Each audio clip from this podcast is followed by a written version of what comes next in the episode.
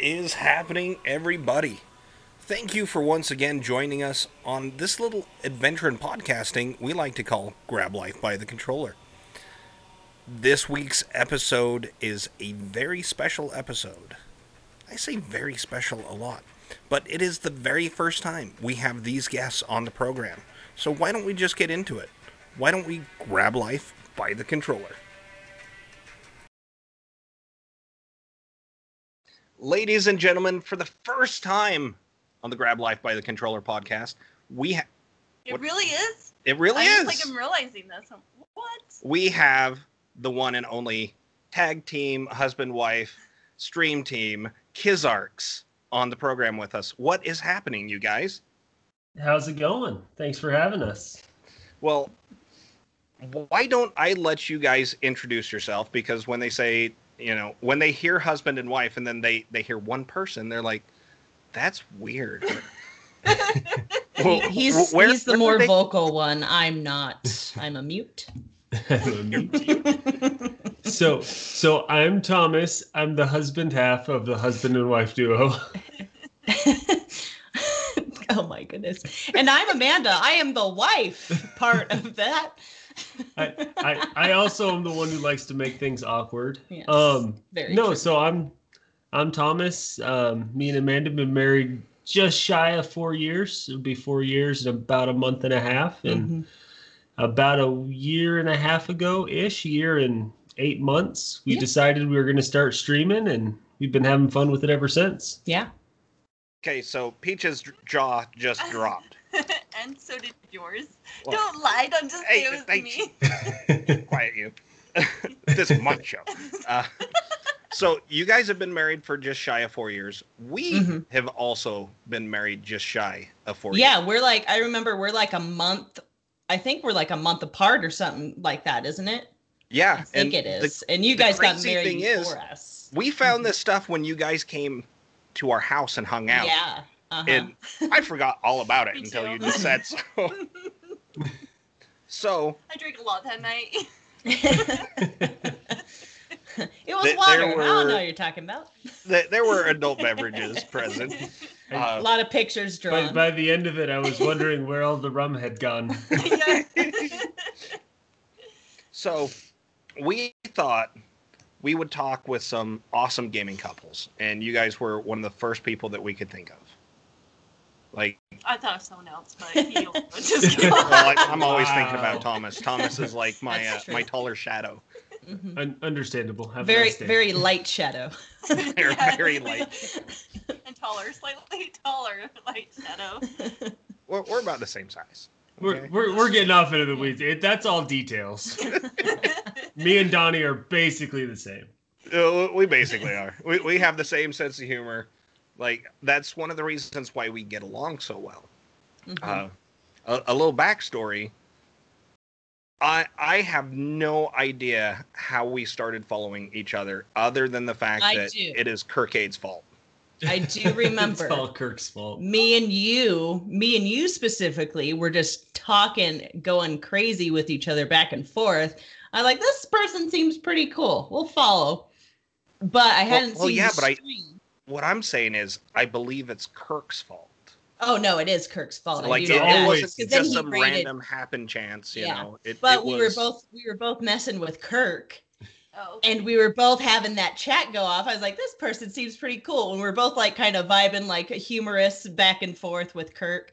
And it's like, oh, okay, well, this is going well. And it was when he was playing um, Lord of Shadows two. I remember the exact. I remember the exact game too because I was like, "Wow, I haven't seen this," and it was a Castlevania type game. But it yeah, I, you I know, couldn't remember if it was the first one or the second one Yeah, because the I don't have a lot of experience with either. Mhm. Yeah, I just remember because it was the the most different from all the different ones. Yeah, exactly. It was like God of War style, and I was Yeah. like, "What?" Uh-huh. So,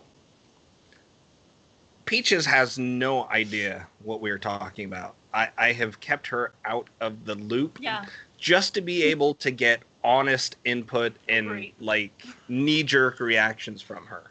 Mhm. But the topic of today's episode is what makes a good game.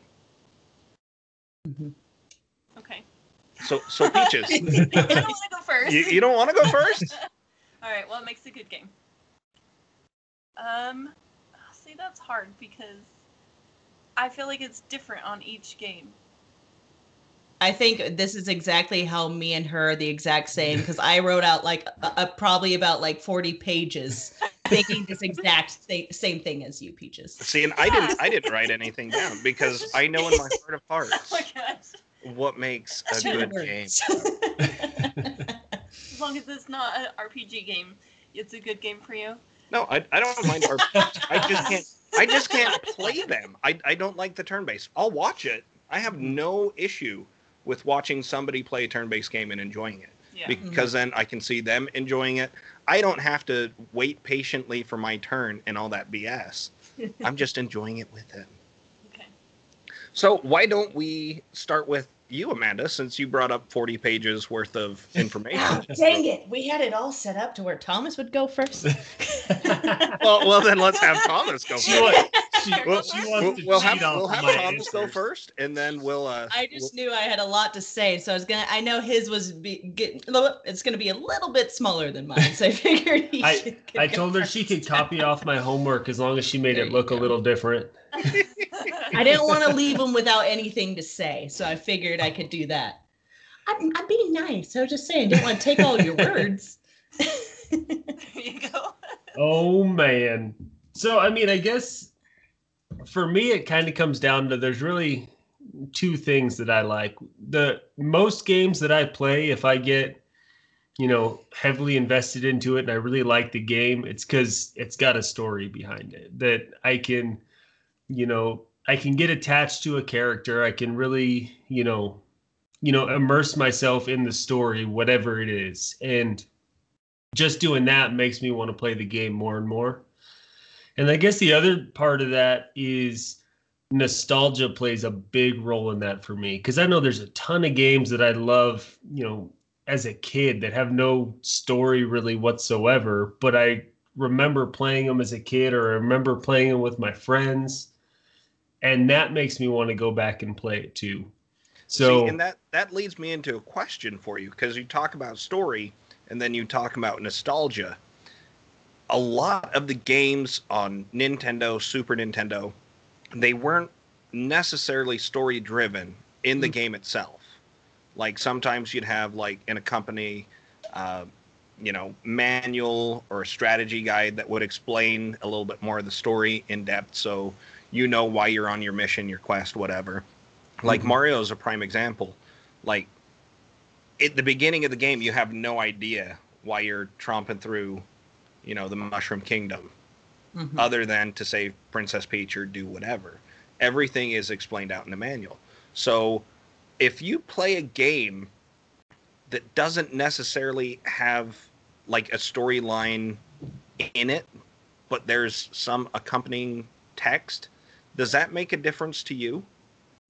Um, probably, and I think you know, kind of on the Mario example, I, don't- I don't know off the top of my head, but I think that um, you know, in that example, you know, there's so many you know Mario games. They've kind of built out this this franchise and this you know nostalgia, this story behind it, where the first game was just it was just a fun game to play but I don't know if it would have had the same impact if they would have made that you know very first game and then said, "All right, we're good. We're going to go on to something else." You know, they they made a game that was mechanically fun to play. It was challenging. You know, it it got you know linearly more difficult as you went through the game, so it made you want to finish it. And then at the end, you you wanted to play again. So they, you know, over decades, they've now built out this story to where regardless of what the Mario game is, you know, it comes out and me and Amanda want to play it Mhm. because it's got that Mario attached to it. See, and, and I think Nintendo did a great job with that because, you know, Super Mario 1, 2, 3, you could play any of those games without Mhm. playing any of the other ones. Yeah. Mhm. And you'd be Mhm. just fine. I mean, same with Super Mario World on the Super Nintendo. Uh, they're games that you can jump in and not have to play anything, you know, the previous installment to know what's going on. hmm So, while we're talking about games, what what style of games are your favorite? Um, right now, like almost without comparison, like big open world games, big story driven games. Like right now, I'm playing the new Assassin's Creed Valhalla that came out, The Witcher, you know, Grand Theft Auto, Red Dead Redemption, those types of games where there's so much to do and they can pack so much lore into a game that it really never gets to the point where you've seen everything in the game or you know everything in the game. And even going back before, you know, those were, you know, the big titles. One of my favorite games of all time is Star Wars Knights of the Old Republic, uh, 1 and 2. And, you know, that's a, you know, it was a different take on Star Wars that happened, you know, way before any of the movies but it was the same type of deal. You could go to all these places. There was all this lore. Your decisions affected things later on in the game. You know, it was again that that story driven, that lore that really pulled me into it. First time you could choose to be on the dark side. I mean, that was Yeah. insane when that came out. Just being like, I could be dark. I never did it because I felt guilty, but that was still cool that you could have that choice. I tried it like once, and the person's like, "Why would you do that?" And I felt so bad. I never made a bad choice Never again. regret. Okay, Yeah. so uh, Amanda, have you ever played Grand Theft Auto? yes, I have played with Thomas. Now, are Uh, you the type of person that when you play, you know, they've got lady of, ladies of the night in the game. You've never once, you know, paid for their services and then beat have them up and not, took your money back. no. Beat 'em up. See, you could have stopped your sentence at the first half of that. Have you ever paid for their services? No. She didn't even hear you say and beat them up and take your money back. Well, I would just beat him up. I don't need to give him money and then take it back first. I'll just do that just for fun. see, and I think this is one of the major examples of how different Thomas and I actually are because I don't like open world games. Like I'll play through the main missions, but if there's way too much or if there's side stuff that doesn't matter with the quest, like it's just too much for me. I'm never gonna 100% those games. I, I like it to be very linear. because you're a perfectionist and want to 100% it. Like, because those games do last like forever. And I wouldn't like, know No, how I that- have to be able to finish it. Well, and still that goes back to Castlevania. I mean, it's Mhm. kind of open world because you can choose to you know go any course that you want but you have to backtrack and i i am a completionist on that yeah. in like metroidvania style games but like the open world games like grand theft auto i get bored in Mhm. like that- if i don't have something that is immediately pushing me forward like Mhm. i can't just hop in one of those games and be like yeah i'll drive around for you know 15 minutes and see what kind of side quest i want to do and I've never even played that game. you're, you're kind of missing out, but kind of not. Because you just need to experience it at least once just to see what's up. I might have to. So, all right. I just so had a quick question for you. Okay. What if there was a Castlevania open world game? What would you think about that? Like an actual now with everything and it's all put into one and then expanded. What would you think about actually trying that one? I I would honestly give it a shot because Mhm. it's Castlevania, and I'll play Mhm. anything Castlevania. But I can honestly say that I don't think I would have the fondness for it. Mhm, You know, the, the way that I do for the original NES versions. mhm. uh, Symphony of the Night, uh, e- even the DS games. The DS games Oh, are yeah. great because they're Metroidvania style. But if it's open world, because like Mirror Fate and Lords of Shadow, you know, Mhm. they've got that different playthrough, you know, experience that you get like Metroidvania improved on, you know, Rondo of Blood, Dracula, Mhm. X, all that stuff. So it's it's constantly evolving, but there's there's some that I love and there's some that I play just to say I play it. Mhm. And I I think that It's like the the Spider-Man game on PS4. Like Mhm. I played it, I loved it, but I hated traveling, you know, spending 10 minutes just to get the next piece of the puzzle. Chase the pigeons. Yeah. Yeah, find find all the backpacks and, and do all the tedious stuff just to progress. hmm I, I like the immediate gratification of hmm kind of side scrolling. Yeah, I gotcha. So we've got story driven, we've got nostalgia. Anybody have any input about music? Oh yeah.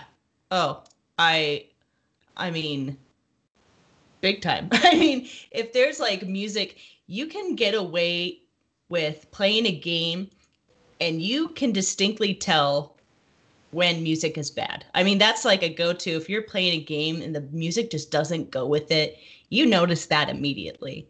But when it's just like kind of flowing and everything just kind of goes, it kind of goes under the radar. But then if you try to go back and listen to it, you're like, wow, this is really good. But then there's some where it just stands out and it's like energizing you so much, then that really picks up with you too. But some of those ones, they go under the radar just because they're so, you know, with the atmosphere and stuff. And then there's those ones that really just like make you feel something. Like what's really weird and what really made me emotional as a child, I think, was when I first heard the um the Fountain Fairy song and like Link to the Past. I don't know, that like tears me up. Even today is just because it's like those memories come back. And I just thought that was such a pretty tune. I don't know why it was, but like every time I hear that little tune, like the emotions come back from when I was young and hearing that for the first time. And it's just, it was so magical feeling as like a young kid. And even today I hear that and it just reminds me of that same little tune. And it's not anything special, but it's still like that little nostalgia and it just felt so perfect for for that as well. Well, you say that it's nothing special, but I think honestly it is. It, and I'm I mean, glad that you yeah. specifically brought up Link to the Past because, Mhm. like, the overworld theme, like in the light world, it's adventurous. Mhm. It makes you want to go out and explore. It makes you want to, you know, fight the bad guys. In the dark world, it's kind of this, you know, you're you're under pressure to save the light world and then you go into one of those you know caves that has fairies in it and you Mhm. hear this little harp tune and stuff yeah. and it kind of sets you at ease because you're like hmm Yeah. Whew, okay I, I can regain some health hmm. or i can put fairies in a jar or something like that let let's Yeah. go let's go do this i mean Yeah, and I think too that you know when we're going back to games like that before the the software before the games had all the graphics and all the everything else it was you know a necessity for that type of music to build the atmosphere of the Mhm. game you know fill in some of those gaps that the the technology wasn't at yet Mhm.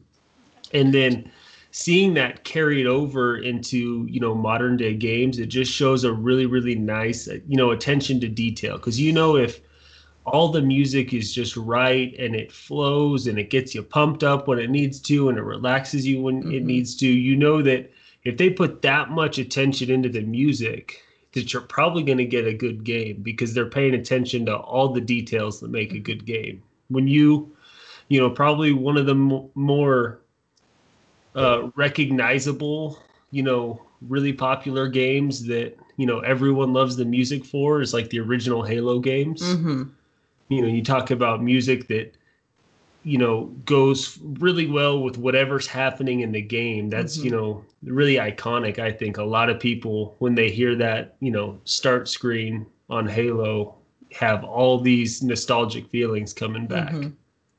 you want to know something funny about halo Yes.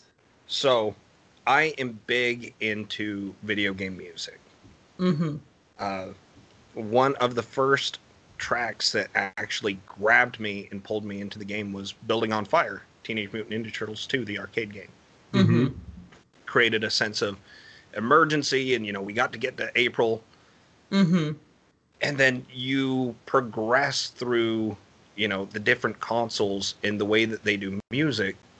Halo is actually responsible for helping to save uh, symphonies around the country because halo has an amazing soundtrack i, I Mm. don't give the Yeah. xbox a lot of love Mhm. but I, I will say. I, I give it some. I, I I don't have a lot of experience with it because I was a Sony fanboy, but you know, doing the podcast and stuff really opened my eyes and ears as well. But Mhm. yeah, they are almost single-handedly responsible for keeping a lot of symphonies in business because they needed people to record music for them. Mhm. and it, as much as I love Castlevania, as much as I love Kingdom Hearts, stuff like that, they didn't do it. Mhm. I, I mean, you've got symphonies that you know travel all over that do video game themes and and stuff like that, but Halo pretty much set the standard for um, integrating the symphony in with Yeah. their their music. I just remember when we first got it and the first just, you know, the starting screen with just the singing. and everyone has tried that in a place where there's an echo. everyone has tried to sing that. But it's just like I don't I just remember getting chills when that first started and then my brother and I just like- sat there. Yeah, how much a few bars? Amanda? now I think I'm just doing uh Ace Ventura when nature calls.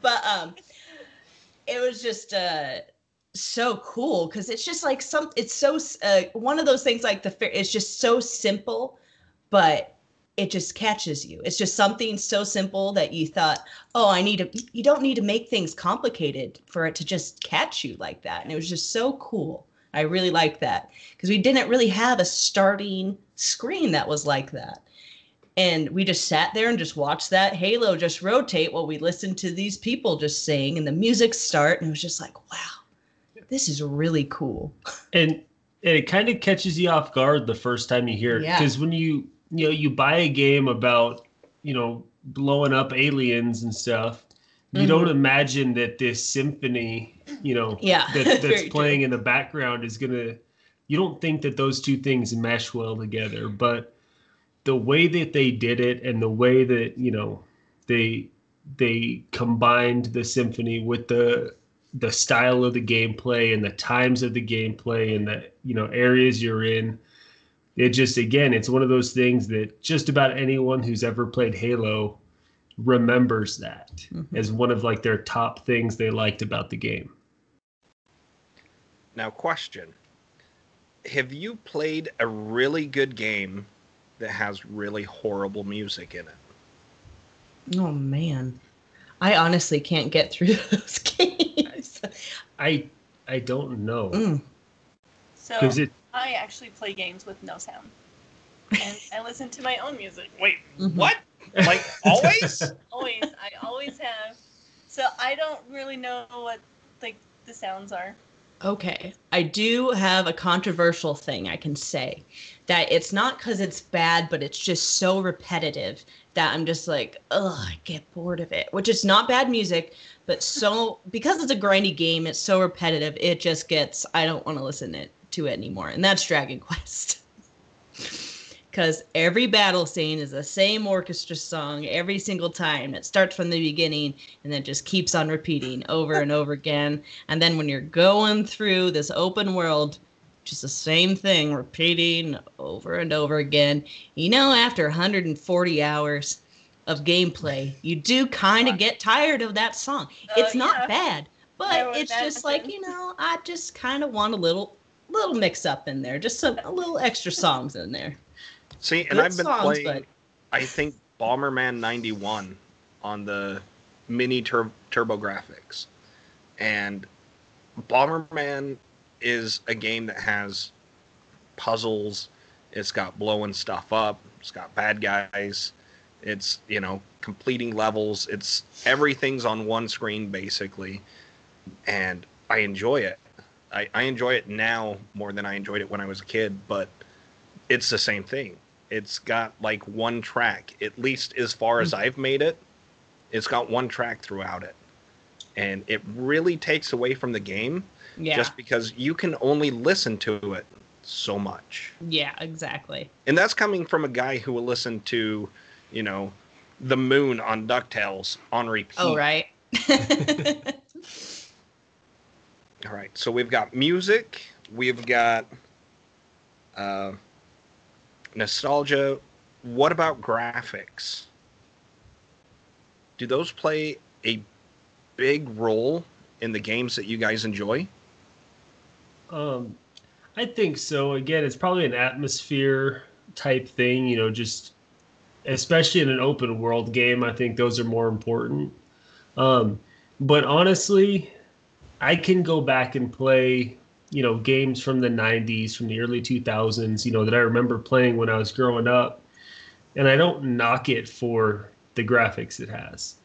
I think as long, you know, personally for me, as long as it's up to par with whatever you know your standard graphics are at that time i think it it doesn't add to or take away really you know if it's one of those games that for the time was just you know the graphics blew you away i can still you know appreciate that 20 Mhm. years later um but other than that i mean you know i like playing old you know game boy games that don't have Mhm. any graphics to speak Yeah, of true. or you know i can i'll still play pc games that i played as a little kid and you know those graphics aren't anything to write home about but it was what you had at the time and i think that on that scale i think it's fine hmm I think with those games too, it's just like the mechanics still have to hold up. If they you go back and then they're just clunky as can be, it's going to be tough to want to keep going with it. But if they're still pretty smooth and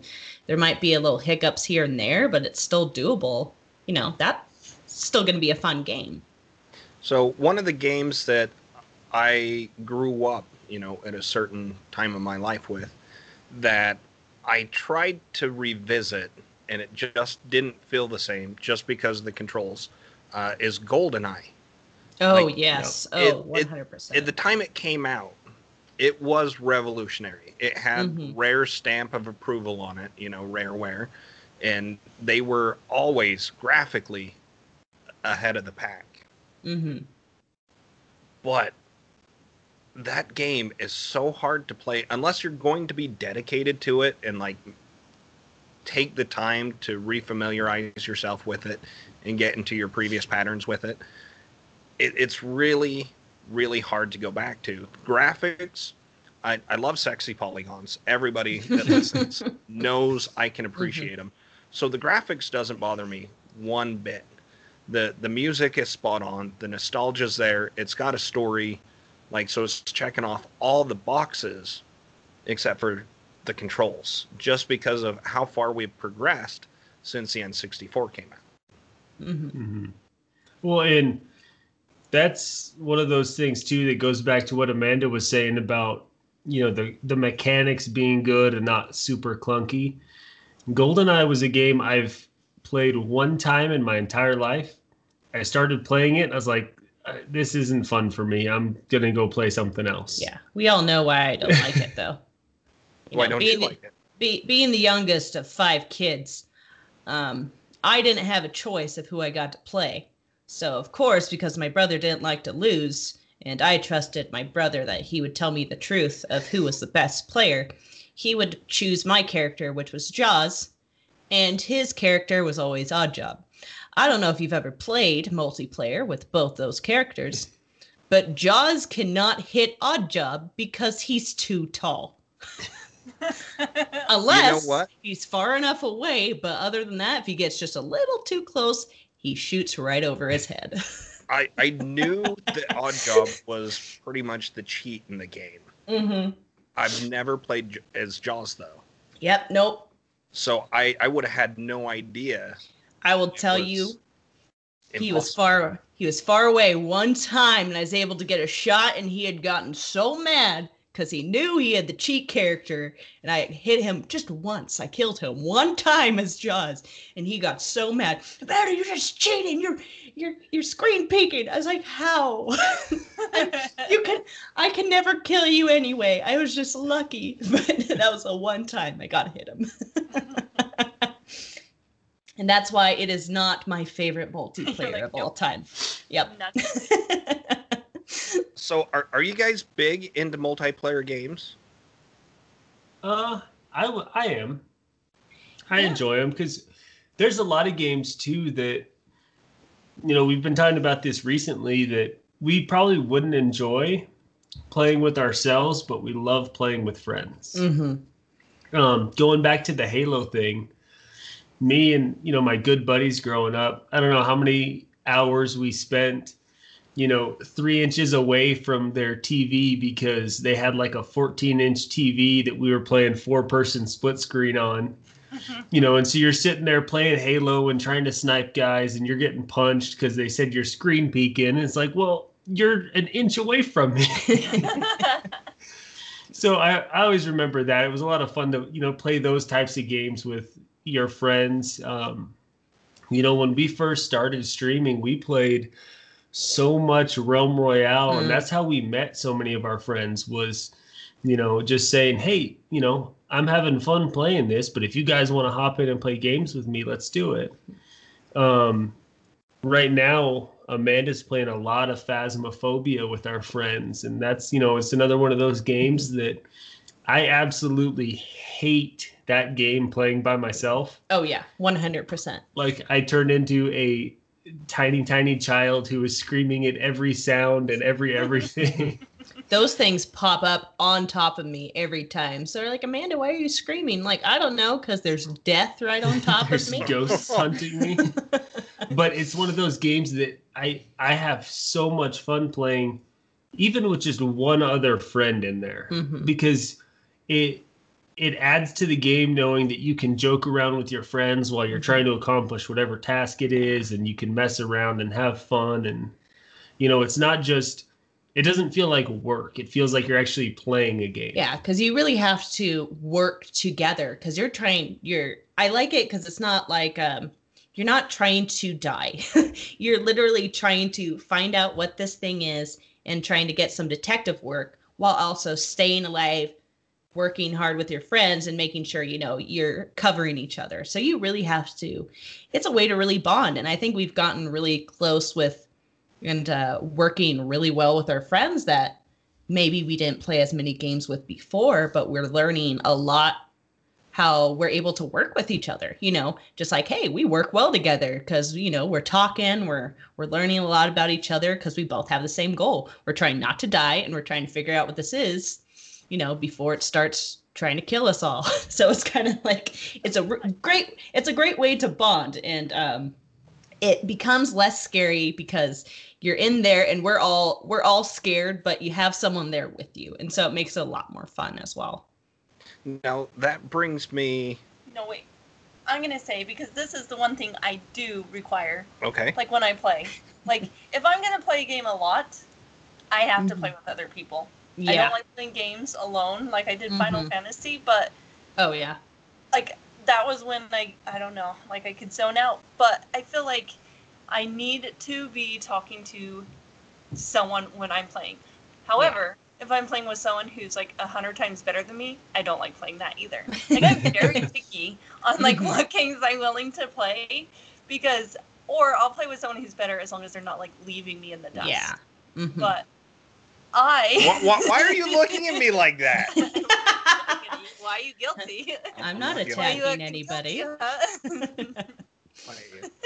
I'm not naming any names, Donnie, but yeah, exactly.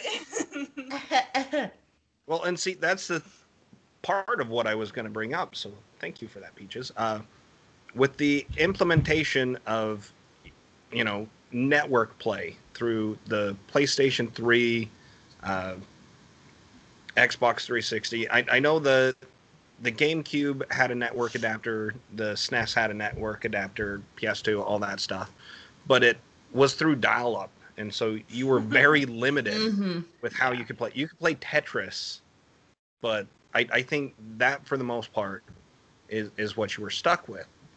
But with PS3, you know, Call of Duty, uh, Battlefield, uh, even some of the fighting games where you could play across the network and then talk to each other while you're doing it.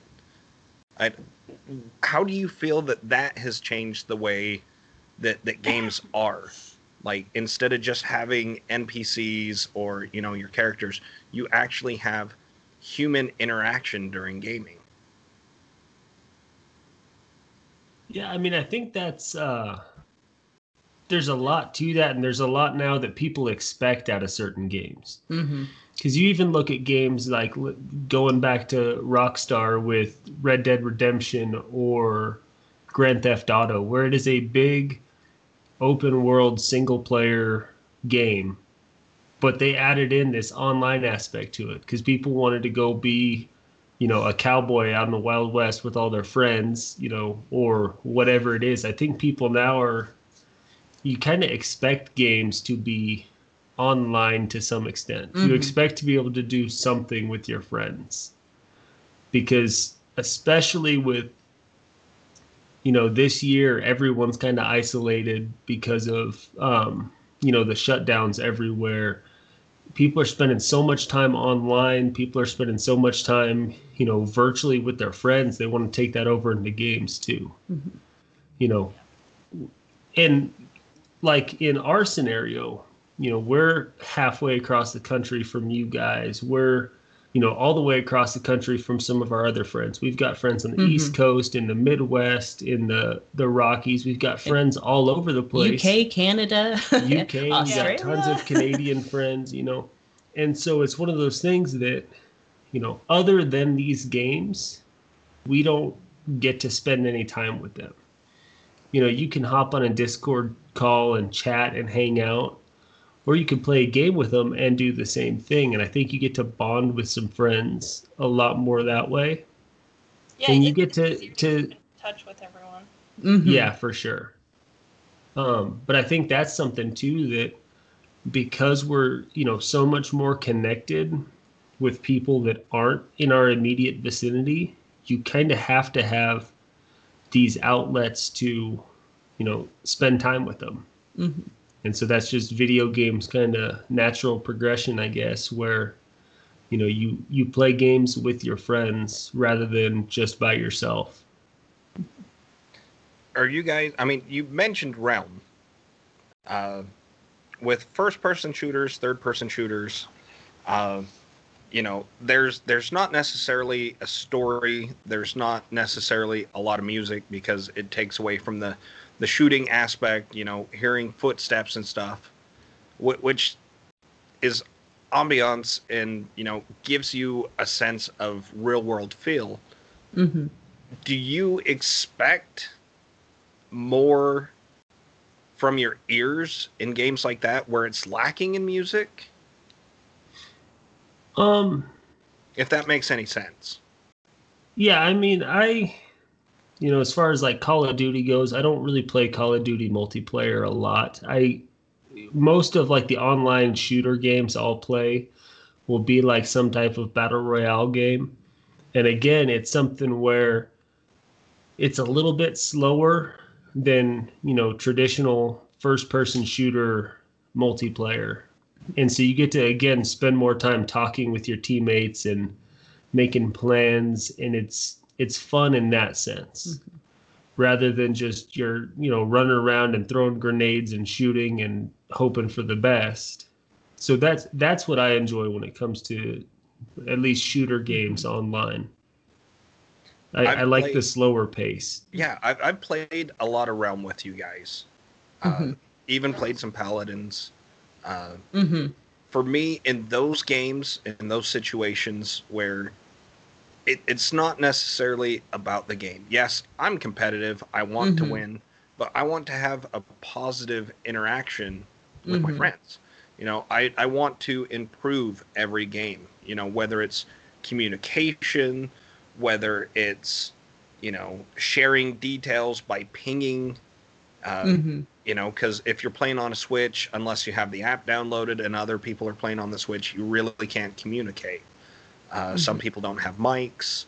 Some people don't like to use their mics because then then you get, hey, hey, you got a mic? Hey, talk to me. hey. I, I yeah, want Thomas gets gold gun." annoying when he talks like that too. wow. But it's Not very nice, Amanda. I, I mean, i i in a situation like that, you know, the the whole thing is to have a positive experience as a team, whether you're placing first or you know you're you're wiping out squads as a team and you're improving how many kills per game you get. Uh, it, am I missing anything on the the battle royale kind of aspect of it? I mean, I think just the really on Battle Royale, it really is all about the atmosphere. I mean, just kind of like it it's fun when you're playing with game uh, with friends and you're playing it and you're talking, but then all of a sudden you do hear those footsteps or you hear that, you know, that chicken barking, you know, in Realm Royale or like, you know, that horse, you're like so, someone's near. But it's like it kind of brings you back to reality. Oh no, there's someone near us. And I think that's also like with Phasmophobia.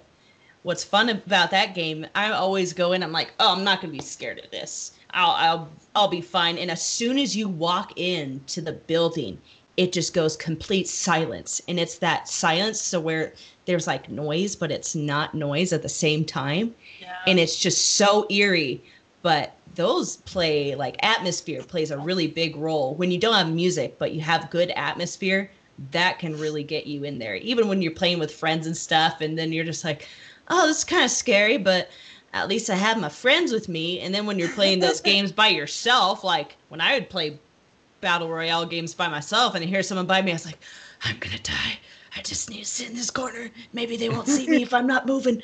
But like I feel I'm more confident when I have friends around. I'm like, yeah, we could do it. It's okay if I die. When I'm by myself, I'm like, nope. See, and, and I atmosphere is think you bring good. up a, a good point because I love Bendy. Bendy Mm-hmm. is an absolute just crazy game. It it doesn't look like there's a lot to it when you're watching somebody, Mhm. but when I play, I've got earbuds in, and if you Mhm. walk next to certain things, you can hear whispers. You can Mhm. hear you know just this nastiness, this uncertain evil feeling you know, tingling in your eardrums. And I wish that was multiplayer because I think I would be Mhm. able to handle it a lot better if I had somebody that was exploring it with me yeah. Mhm. because it, it does play tricks on your brain. And then you Mhm. start to think, It's like being home alone, like in there. Yeah. yeah, e- exactly. And then you hear, you know, something roll across the floor or your house settle and the squeaking of the yeah. the the hardwood upstairs or whatever. I I know Peaches played it. She was a very good sport. And in our last place, we we didn't have the setup that we have now. So we had all the lights off and she was sitting in a recliner and she was playing and she had a black blanket hanging up behind us so you couldn't see our kitchen. And I I would crawl from Oh, the no. hallway or Oh, whatever. no. and, and then I'd pop up and just scare the bejesus out of her Oh, because she was she was you did it first. You inspired me. We've all done it at least once a week. Yeah. You have to. Uh, no no joke. And it scares the bejesus out of me when she does it, but it's okay when I do it to her. But that's when you know that you have a great game with atmosphere. I- Mhm. If you've got atmosphere in a game, you don't necessarily need music. Yeah. You don't necessarily need like too much of a story at the moment because sometimes in bendy the story gets kind of blurred Mhm. but in, in graphically it's great it's like a old 40s 50s cartoon Yeah. Mhm. and so it sucks you in and it's not linear but it is it, it's like a linear open world if that makes Mhm. sense because Yeah. you can back back and there just needs to be more of that but with a little bit more action that's safe and not scary i'm a puss Yeah. It's okay. So let's talk about some examples Mhm. uh, with, with both of you of what you consider to be great games and why. You point at me now. Well, um, I mean, I think we've covered most of it, but uh, I mean, there's so many different ones, and I think for different reasons. And one of the games I can say emotionally scarred me. um, I'm not a big fan of prequels because I hate when things are out of sequence and I have to go back. But I was like, fine. I tried Final Fantasy Crisis Core because I'm like, okay, everyone was really uh, obsessed about seven. I'll try this out, blah, blah, blah. And it really had nothing to do with, oh, the battling was great and all this stuff, but it was about this guy who was like, he's he's a young he's a young adult. And he was just kind of cocky. He's a soldier, and his name is Zack, and he's just like, you know, he's kind of that little cocky young guy, but he's very optimistic at the same time. You're kind of like, ah, he's a little arrogant, but whatever, we'll keep going. Is, and you is just that start Sergeant to Efron? what? Is that Sergeant Efron? Efron? Yeah, Zac Efron. Zac Efron? Yes. I thought you said Aferon. I was like, who's Aferon? Oh, you, you don't know? you don't you know, know. we, You don't we know went to high school together, played on the lacrosse team. And as uh basically the story develops he just starts to mature as the game goes. And things start to go awry and things go i mean i'm not gonna like fully spoil everything but um, i mean some people should know by now. It's been like 14 years. But uh basically as the game goes he starts to mature and he starts to see that things aren't going in the right direction but he still kind of keeps his like morals in check and he knows hey this isn't going the right way but i still want to do do the right thing. And he just slowly starts to mature and does whatever he can to just basically be a good person no matter what even though he's not anyone too big in this like game really anything. It's just like he's a soldier. He, you know he's not he's not anyone big but he you start to really connect with him because he has all these struggles and he just starts to go through all this growth because he just has so much stuff he has to deal with. But he always stays optimistic and even when he's basically just totally basically on the ground and he's just like hey everything's going to be okay. You're going to make it through. And he's just bloodied and just bruised and you're just like wow. Even with all the stuff he's gone through and he's basically you know on the ground just like passing out he's like everything will be okay and you realize this little cocky arrogant kid has really grown up to be like just this awesome person and then he's gone and you're just like Wow! wow That- and i've never cried brings so much that I forgot. Character development, and you just Yeah. gave a prime example of it. Yeah. I I will say after that game, I'd never been it is the most sad ending to a game because it just brought you up to like really grow with this character and then they it, you know he gets basically taken away. It's not in a bad oh. way. But I mean, it's just it's I'm I'm not really, you know, everyone knows by this point. I hope you do. But I mean, it's still like I don't know, it was just yeah, it's so good and yeah i don't know. I forgot. There was a point to it that i was going to say but now i'm just uh, it was just i couldn't play final fantasy games until like last year because of that game because it emotionally scarred me so much because i was so attached to him. Aw.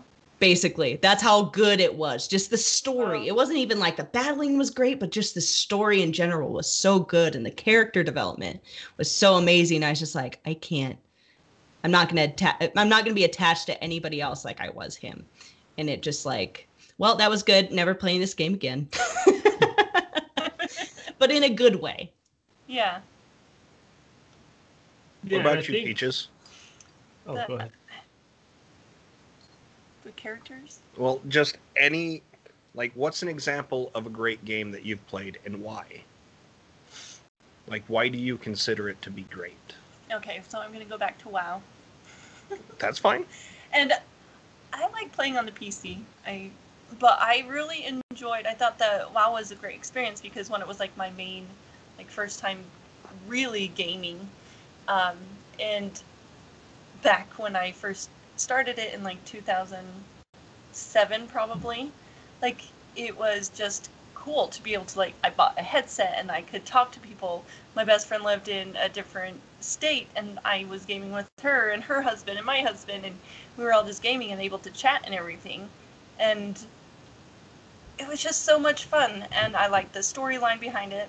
Um, I liked like the quests and having a guild and I was like the queen of our guild and so it was fun. Like I just like things like that where I could get on with our friends or even if they weren't on I do, but we wouldn't ever really get ahead of the other person. Like we were all, all still just on the same level even if my um, wizard or whatever I was, I can't remember what it was now, uh, was like a lower level than them all. I don't know, it's just fun. Just working together, Yeah, pure teamwork. Yep. Getting on, chatting, and then like we met these people, you know, just like you do on streaming, where they don't live anywhere near you, but you get on and you're like, oh hey, how's your life? And then you just like get chatting with them and Mhm. getting to know their life and their struggles and being there for them and them being there for you when it just wouldn't have been that way. Like these people you would have never Mhm. met had you not played this online game. Mhm. I respect that. What about you, Thomas?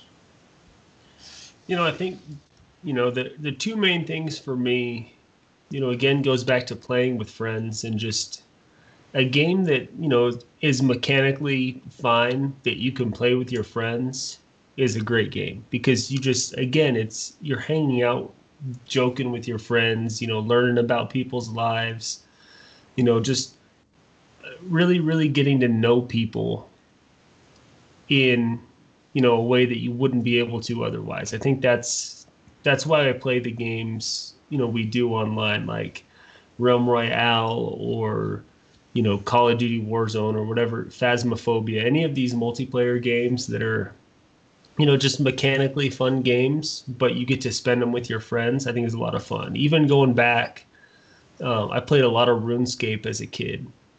And that was one of those things uh, my buddy who lived next door had a RuneScape account. My buddy who lived three houses down had a RuneScape account. Um, the two brothers who lived at the end of the street had RuneScape accounts, and so, you know, during the summertime, we would all go outside and play football or baseball or whatever all day, and then the sun would go down, and we'd go transition straight from okay, well, we're gonna play games with each other to okay, well, we're gonna get on RuneScape. We're all gonna go on World Three. You know, hop on, and then we just keep playing games together. Yeah. And I think it's that whole, you know, spend time with your friends and get to know them type of thing that I think makes a really fun game. And then on the, you know, kind of going back to what Amanda's saying with, you know, the big open world games or even like a, a Halo game, which Halo is actually a really linear game, but they just made the worlds look really, Mhm. really beautiful, you know. Um, it's kind of that the the classic hero story, like she Mhm. was talking about with Final Fantasy Crisis Core, where you've got, you know, the the main character who either you know starts out at the top and loses everything and has to you know rebuild, or they start out with nothing and they have to grow into this certain Mhm. character that you're emotionally attached to by the end of the game or the end of the series or whatever it is. You know, even something like, you know, Super Mario 64, which I played, you know, there's you you get the sense that there's this growth because Mhm. you know you start out with really nothing. You don't have any stars. You don't have access to the whole castle, right? And then as you grow, you get different powers. You can turn into Metal Mario, or you can get the Mario with the wings on his hat, or whatever it is. And so you, even in a game that's not really story driven at all like that, you kind of get this sense of growth and that this character, you know, is getting closer to reaching their goal, and you can you can get emotionally invested in that. Mm-hmm. sorry, I was just gonna say like the playing online with your friends, like you're saying you would play outside with them and then you do.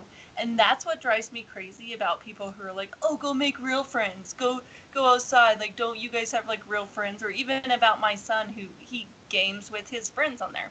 And it's like this is how it works. Like you you make friends. Like you have a real connection with people who you meet online. Obviously, we're talking with you guys It's human And interaction. Exactly. Mhm. It's not Yeah. like even if I were like 400 pounds and on this other line, we have a connection. Who cares what I look like, right? Mhm. It's like they're like, oh yeah, you don't know who you're talking to. Who cares? You talk with them, you have fun. Well, no, you know them just on a different level. Well, exactly. And yeah, right. Exactly. You can still get to know that person, and I don't know. I I think that it's cool. I think that it's great, and I still think that like those people can shove it because this is like mm-hmm. getting to know people and having actual friends still. it's hilarious because my grandma has friends that she went to high school with that she still talks to on the phone at least once a week. Hasn't Mhm. seen each other in person hmm for 60 years, but they still have a phone call. Mhm. So what is the difference between having a phone call Yeah. and and talking for hours online Well, while you're accomplishing There's- something? There's Yeah. not. Well, and it's you know, Yeah. and it's you're talking for hours online with someone who has at least on some level a mutual interest with Mhm. you Yeah. in whatever game you're Mhm. playing. Exactly. And I think, you know, part of it too is even, you know, the, the biggest thing I've noticed is it's sometimes it's harder to know without seeing the person whether or not, you know, the, are, are they really your friend? Are they, you know, just some random person on the internet? But you can still get a feel for does this person really have, you know, our best interest at heart? Do, you know, do we have their best interest at heart? And there's people that we've met online that you know we're like uh, maybe i don't want to hang out with them as much Mhm. Yeah. and it's no different than you know meeting people in real life who Exactly. okay well i don't hang out with that person as much Mhm. because maybe you know we don't just mesh together or you know for whatever reason they don't really like me or whatever it is but you can you can do that same type of normal human finding your group of friends online as you can in real life Mhm. To Yep. me, it's like work. You don't always agree with your coworkers, Mhm. but you work with them. You're you're an acquaintance. You're not a friend, and that's Mhm. how online gaming can be. Uh, Mhm. one thing that I will add to this, uh, before online play was a thing, I grew up with arcades, and Mhm. my dad never enjoyed home consoles because they weren't realistic.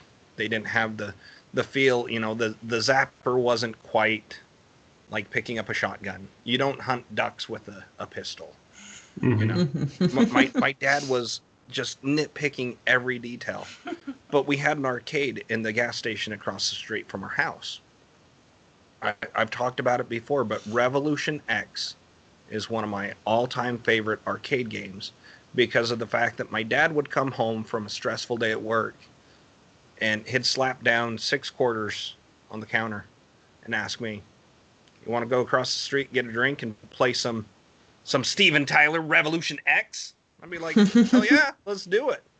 And so, gaming can bring people together. Like Mhm. my dad and I, like shooter games. well, your kids and you, like the kids and you, like it just. Well, yeah. You I mean, guys are always Yeah. playing and having fun, and they love it. and, and that's the thing. It it takes you away from what you're dealing with. It doesn't, you know, put it on the back burner indefinitely, but it helps you to kind of calm down from the situation so you can see it from a different perspective instead of in the heat of the moment. And my dad and I would have serious conversations while, you know, playing Carnival, uh, Time Crisis, or, you know, whatever shooter game was at the arcade. And it was just incredible. My friends would come over, would play, you know, Nintendo together, Super Nintendo together. And I'd have the same experience with my dad that I'd have with my friends. And that is something to me that makes a great game. the The story was extremely convoluted in Revolution X. Uh, policemen uh, with guns and rollerblades. I, I mean, it's not Safety was not an issue in this game. well, I mean, they were wearing helmets. They had knee pads, and elbow pads. They they had to promote safety first, but Yeah, because rollerblading with a gun is safety. Roller it rollerblading is with a if you are pretty a cop good. in the '90s, apparently. but Hit a rock. Did they have the '90s cop mustaches too? Rocks were your biggest enemy in the game. Yeah. you want what? That would have made it ten times Yeah, better was gonna just watch one of the funny. the New World Order soldiers just face plant, and then get up. I'm okay. but I mean, the, the the time that you spend with the people that you enjoy spending time with, and then Mhm. being able to utilize that time online and transport yourself into a world without regular cares, Yeah. makes a great game for me. And Mhm. then my my final thought on this is, I'm a huge Kingdom Hearts fan. Like, Mhm. I've never got into Final Fantasy. I, I've loved the characters. I've loved the movies. Just the games I haven't haven't got into for myself. But watching the the growth, the the story develop, you know, the the twists and turns, like everything that just goes into that. Uh, SquareSoft, Square Enix, they make visually stunning games Mhm. and they create an atmosphere and they've got bright colors you know intense moments uh, moments that make you want to cry just Mhm. because it just hits you you know friendship uh, valuing the people that you love letting them know the way you feel you know things that you can take from a game and implement into your real life that's another thing to me that makes a great game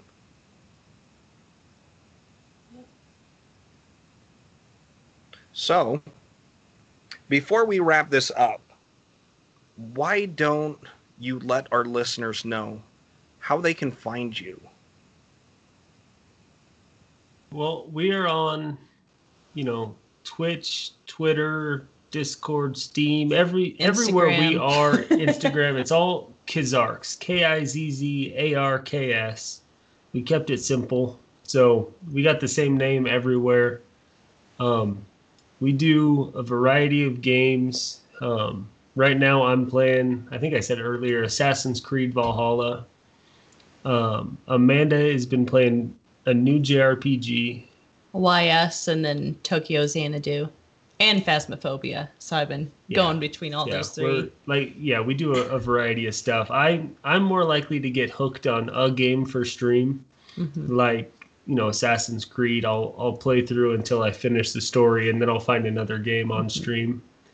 Um, but I stream on Mondays and Fridays. Amanda streams on Tuesdays and Thursdays, and then we do the odd. You know, I might do a Wednesday night stream, or we might do a, a weekend stream, just depending on how we're feeling and how work goes and everything else. But we're Kizzarks everywhere, um, and yeah, we're Yeah, we're fairly easy to find. We're trying to sometime soon. We've been it's been in the works, but getting podcast type stuff going too eventually for the both of us for different things. But yeah, that will be in the works too. I, I can't recommend you guys enough. Um, I, I always pop in late on Thomas's streams uh, just because they're in the evening when he gets home from work. But I, I try to pop in on Amanda's streams as often as I can because it's a great way to hang out with my friends while I'm stuck at work. Mhm. Like the interaction is always great. Uh, she generally starts off streams with like a just chatting session and it shows you what a good person she is because she knows basically what's going on in everybody's lives. She checks on everybody. She Yeah, I do have a weird memory. I do remember way too many things. and if you pop in, you won't regret it. Like I can't recommend them enough. Thomas, it if you're ever in there when I'm in there, I'm always saying the most ridiculous stuff just to try to get him to break character or to laugh or to not know how to react. I like to see him go red. It's one of my favorite things. his whole his whole entire head goes red. Yeah, I don't have any hair, You so can't I, hide when, his when I blush, my whole my whole head turns red. See, and, and that's how I am because Yeah. I'm bald as well. So I understand it completely, and it's always nice seeing somebody else do it instead of me. So, for real, these two are just an amazing couple. They're genuine. Great people. They're they're as real as you can get. Um, we had them at our house, and if I didn't trust them with my life, we wouldn't have let that happen. and and we've only met them in person once, so that tells you the mm-hmm. quality and the caliber of Thomas and Amanda. So, do you have anything left to say, Peaches? I don't think so. What about you, Thomas and Amanda?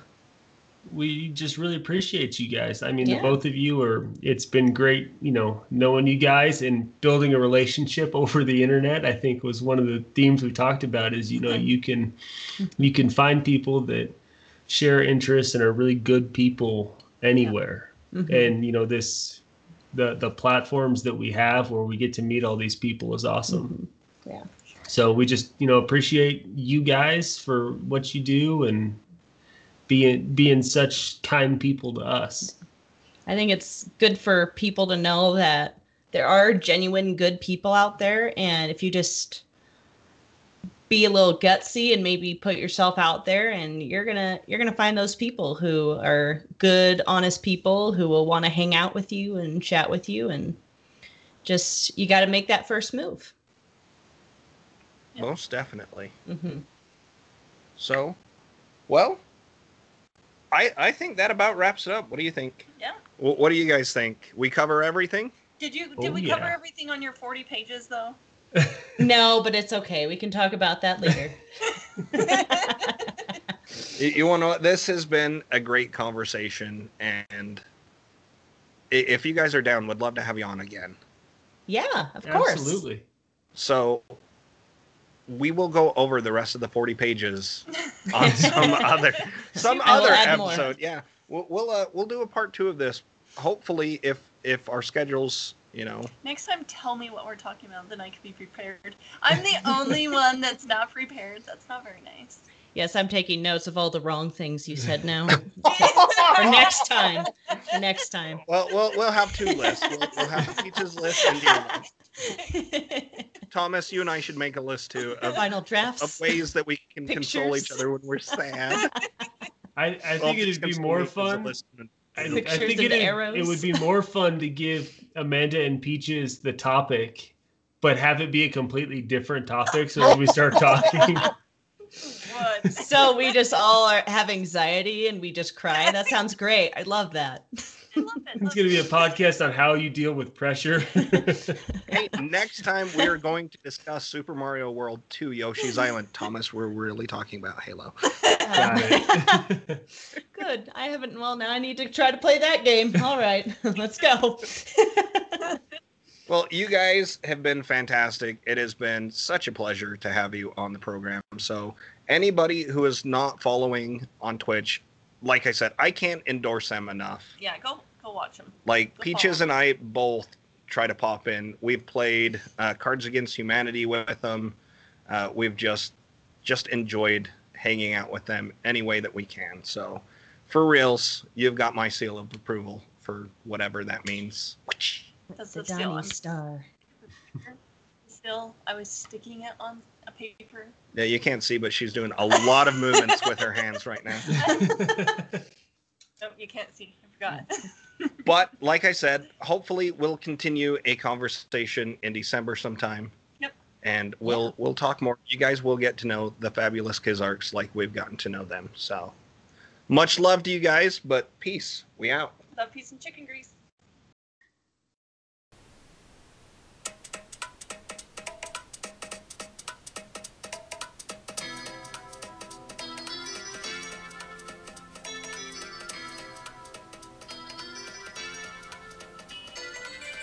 Well, ladies and gentlemen, that is going to wrap up another episode of Grab Life by the Controller. Appreciate everybody for spending your time with us. We hope you had an amazing Thanksgiving Day holiday celebration. Whatever you chose to do or what you were able to do, I really do hope it was great. As we come into, you know, the Christmas season, Hanukkah, all of that stuff, no matter what you believe, no matter what you choose to celebrate, know that we are celebrating with you. We love all of our listeners, and I really do mean that from the bottom of my heart. So, if you like what you hear, uh, if you want to be involved in the conversation, find us on Instagram, Grab Life by the Controller. You can find us on Twitter at GLBTC because I had to abbreviate it. It's a long freaking name. And then if you want to come hang out and have shenanigans on Twitch, Grab Life by the Controller. Once again, longest name in the world, but hopefully it's memorable much love and seriously we appreciate all of our guests and we we couldn't do this without them them taking time out of their day to have conversations about gaming brings us all closer and i absolutely love and respect everybody that we've had on the show.